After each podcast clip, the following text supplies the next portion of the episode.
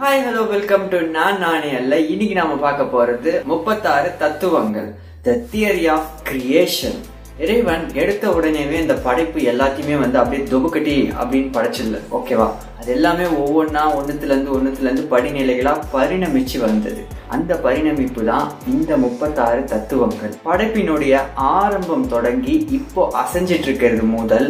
இனி அவைகள் எப்படி போய் அடக்கமாகும் அப்படின்றது வரைக்கும் இந்த முப்பத்தாறு தத்துவத்துல சொல்லப்பட்டு இருக்கு ஓகே ஓகே. என்னதான் இது வந்து பழைய தத்துவங்கள் அப்படின்ட்டு நீங்க பாக்குறீங்கன்னா அப்படி இல்லை நாம இதை இப்போ இருக்கிற அறிவியல் பார்வையோட தான் பார்க்க போறோம். நடைமுறை எடுத்துக்காட்டோட தான் இதை நாம எடுத்துக்க போறோம் அப்படின்றதையும் நான் இங்க சொல்லிடுறேன். இந்த முப்பத்தாறு தத்துவத்தை அடிப்படையா வச்சுதான் நம்மளுடைய உடலும் உலகமும் பிரபஞ்சமும் எல்லாமே இயங்கிட்டு இருக்கு. இந்த முப்பத்தாறு தத்துவத்தை தெரிஞ்சுக்கிறதின் மூலமா ஈராறு ஆறாறு முப்பத்தாறு அப்படின்னு சொல்லிட்டு சித்தர்கள் தங்களுடைய பரிபாஷையில் அதாவது ஒரு குறியீடாக அவங்க என்ன சொல்ல வராங்க அப்படின்ற அந்த ஒரு முழு அர்த்தத்தையும் உங்களால் தெரிஞ்சுக்க முடியும். ஸோ இப்போ தெரியுதா முப்பத்தாறு தத்துவத்தை தெரிஞ்சுக்கிறதுனுடைய வேல்யூ என்ன அப்படின்ட்டு?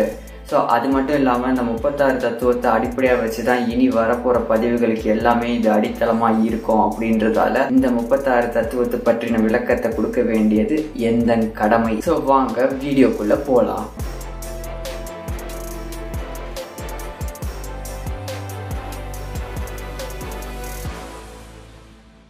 முப்பத்தாறு தத்துவங்கள் அப்படின்ன உடனே நான் ஏதோ முப்பத்தாறு வகையான வசனங்களையும் குவாட்ஸையும் சொல்ல போறேன். நீங்க அதை நோட் பண்ணி வச்சுக்கலாம் அப்படின்னு நினைச்சீங்கன்னா இல்ல. சரி அப்போ இதுல தத்துவங்கள் அப்படின்னு இருக்கே இதுக்கு என்ன மீனிங் அப்படின்னு நீங்க கேட்டீங்கன்னா இந்த தத்துவங்கள் அப்படின்னு சொல்லப்படுறது எல்லாமே நம்மள ஆட்டி வைக்கிற கருவிகள் டூல்ஸ் நாம கடக்க வேண்டிய படிநிலைகள். ஸோ இந்த தத்துவங்கள் எல்லாத்தையுமே நாம உணர்ந்து கடக்கணும்.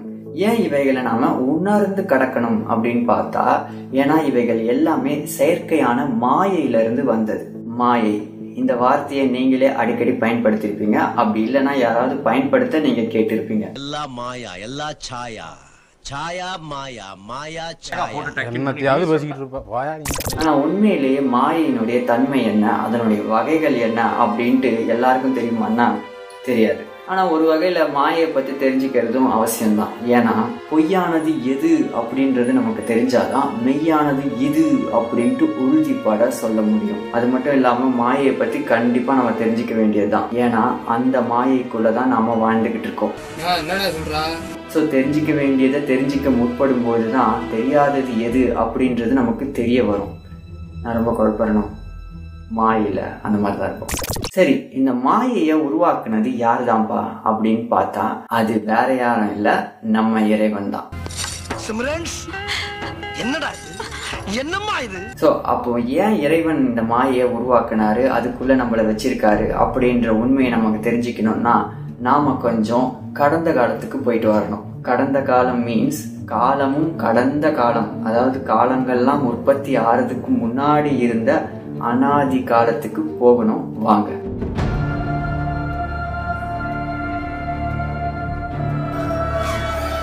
One eternity later.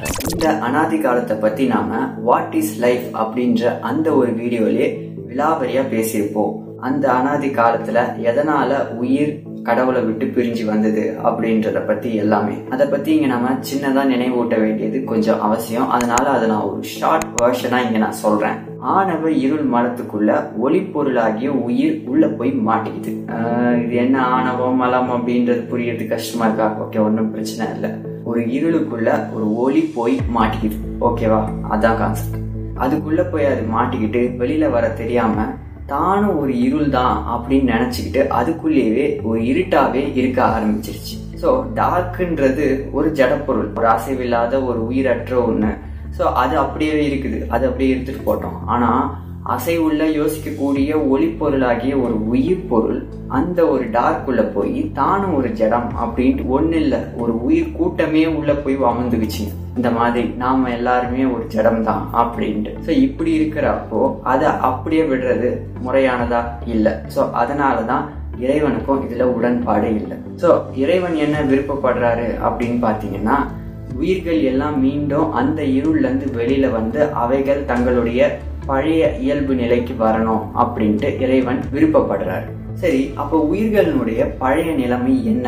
இந்த இருளுக்குள்ள வரத்துக்கு முன்னாடி அதுங்களுடைய இயல்பு என்ன அப்படின்றத நாம ஃபர்ஸ்ட் தெரிஞ்சுக்கணும். ஓகே இதெல்லாம் தெரிஞ்சுக்கிறதுக்கு முன்னாடி ஒரு பொருளை நாம உயிர் பொருள் அப்படின்னு சொல்றோம்னா அதுக்கு மூணு தகுதி இருக்கணும். அதாவது மூணு பண்புகள் அது என்ன அப்படின்னு பார்த்தீங்கன்னா முதல் தகுதி விருப்பப்படுதல். ரெண்டாவது விரும்பியதை அடைவதற்கான செயல்திறன் அதுக்கு இருக்கணும். மூணாவது தான் விரும்பியதை எப்படி எவ்வாறு அடைவது அப்படின்னு யோசிக்கக்கூடிய அறிவு திறன் அதுக்கு இருக்கணும். இந்த மூணுமே இருந்தாதான் அது உயிர் பொருள். ஸோ இந்த மூணு இல்லைன்னா அது உயிர் இல்லாத ஜட பொருள். இதே இந்த மூணு விஷயம் இறைவனுக்கும் பொருந்தும். ஏன்னா இறைவனும் ஒரு உயிர் பொருள் தான். என்ன? அவர் பேர் உயிர் பொருள். ஸோ அவருக்கு இது எந்த மாதிரி பொருந்தது அப்படின்னு பார்த்தோம்னா அவருக்கு இது இச்சா சக்தி கிரியா சக்தி ஞானா சக்தி அப்படின்ற அடிப்படையில் பொருந்தும். பேர்களை கேட்டு பயந்துட வேணாம் லெட் மீ எக்ஸ்பிளைன் இச்சா சக்தி அப்படின்னா இச்சைப்படுதல் அதாவது விருப்பப்படுதல். எஸ் இறைவனுக்கும் விருப்பம்ன்றது இருக்கு. அவர் ஒன்றும் ரோபோட் மாதிரி ஒரு ஜடப்பொருள் கிடையாது. அவருக்கும் விருப்பம்ன்றது இருக்கு. ஸோ விரும்பியதை அடைவதற்கான செயல் ஆற்றல் அவருக்கும் இருக்கு. அதுதான் கிரியா சக்தி அப்படின்னு சொல்லுவாங்க. கிரியா யோகா அப்படின்னு சொல்லுவாங்கல்ல நம்ம செய்யற தின கடமைகள் செயல்களையே யோகா மாதிரி செய்யறதுக்கு பேரு கிரியா யோகா அப்படின்னு சொல்லுவாங்க. ஸோ அந்த கிரியா கிரியை அப்படின்னா செயல்கள் அப்படின்னு அர்த்தம். ஸோ இந்த செயல் ஆற்றலை தான் வந்து கிரியா சக்தி அப்படின்னு இறைவனுக்கு பொருந்துது. அடுத்து விரும்பியதை எவ்வாறு அடைவது அப்படின்னு யோசிக்கக்கூடிய அறிவாற்றல் இறைவனுக்கு சொல்லவே தேவையில்ல. அது எக்கச்சக்கமா இருக்கு. அதை தான் வந்து ஞானா சக்தி அப்படின்னு இந்த இடத்துல சொல்றாங்க. ஸோ இப்போ புரியுதா? இச்சா சக்தி கிரியா சக்தி ஞானா சக்தி அப்படின்னா என்னென்ன? ஸோ இந்த மூணு விஷயமும் உயிர்களுக்கும் பொருந்தும் கடவுளுக்கும் பொருந்தும். ஏன்னா இந்த உயிர்கள் அந்த கடவுளிடம் இருந்து வந்ததுனால தான் இது மூணும் காமனாக பொருந்துது. அந்த பேர் ஒளியிலேருந்து வந்த உயிர் பொருள் தான் இந்த உயிர். சரி கடவுளுக்கும் உயிருக்கும் இவ்வளோ ஒற்றுமை இருக்கிற அப்போ கடவுள் ஏன் இந்த உயிர்களை அந்த இருளுக்குள்ள இருந்து கைவிட்டு லபக்குன்னு எடுத்து வெளியில கவக்குன்னு போட்டக்கூடாது அப்படின்னு நீங்க கேட்கலாம். ஆனா அங்கதான் பிரச்சனையே இருக்கு. ஏன்னா அவரால் அதை செய்ய முடியாது. ஆயிரம் கை உண்டென்றால் நீ ஒரு கை தரக்கூடாதா? என்னங்க இப்படி சொல்றீங்க அப்படின்றீங்களா? அது ஏன் அப்படின்னு பார்த்தீங்கன்னா உயிர் விரும்பி தான் அந்த இருளுக்குள்ள போச்சு.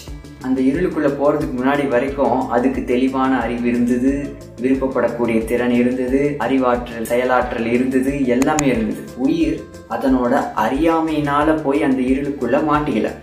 அல்லது அந்த இருளாகிய அந்த ஜடம் வந்து இந்த அறிவாகிய இந்த உயிரை அப்படியே பிடிச்சிக்கல. அது பிடிச்சிக்கவும் முடியாது.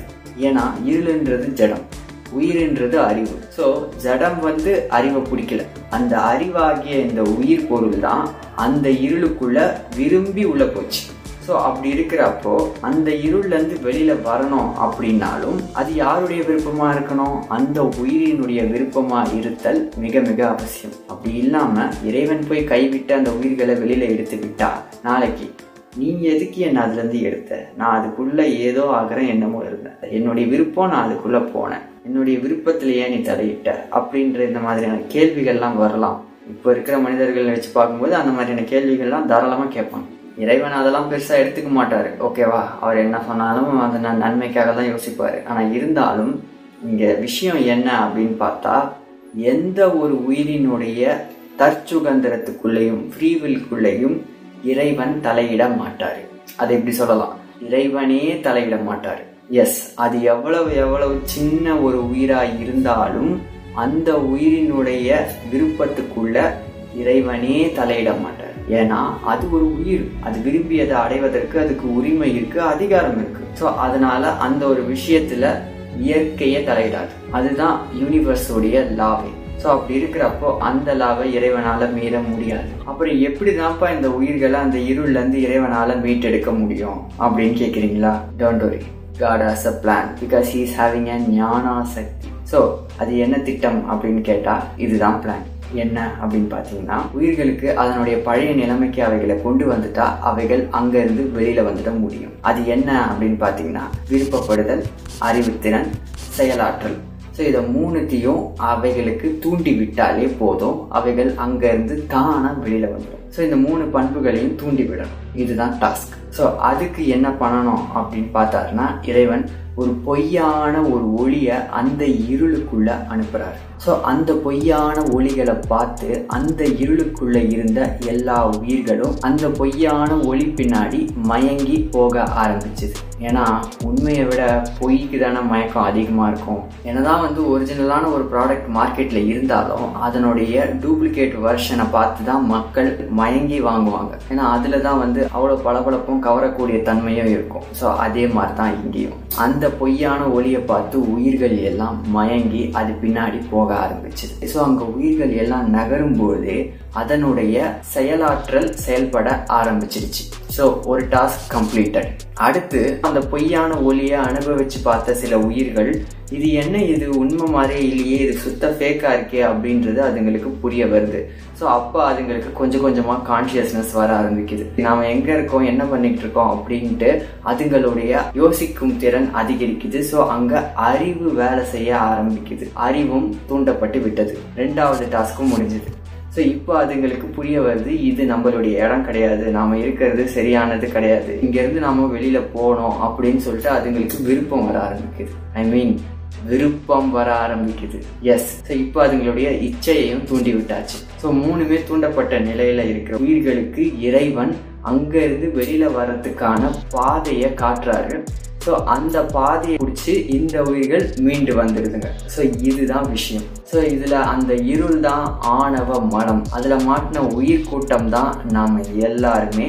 அந்த ஒரு பொய்யான ஒரு ஒளி இருக்கு பார்த்தீங்களா அந்த ஒரு பொய்யான ஒளி தான் மாயை.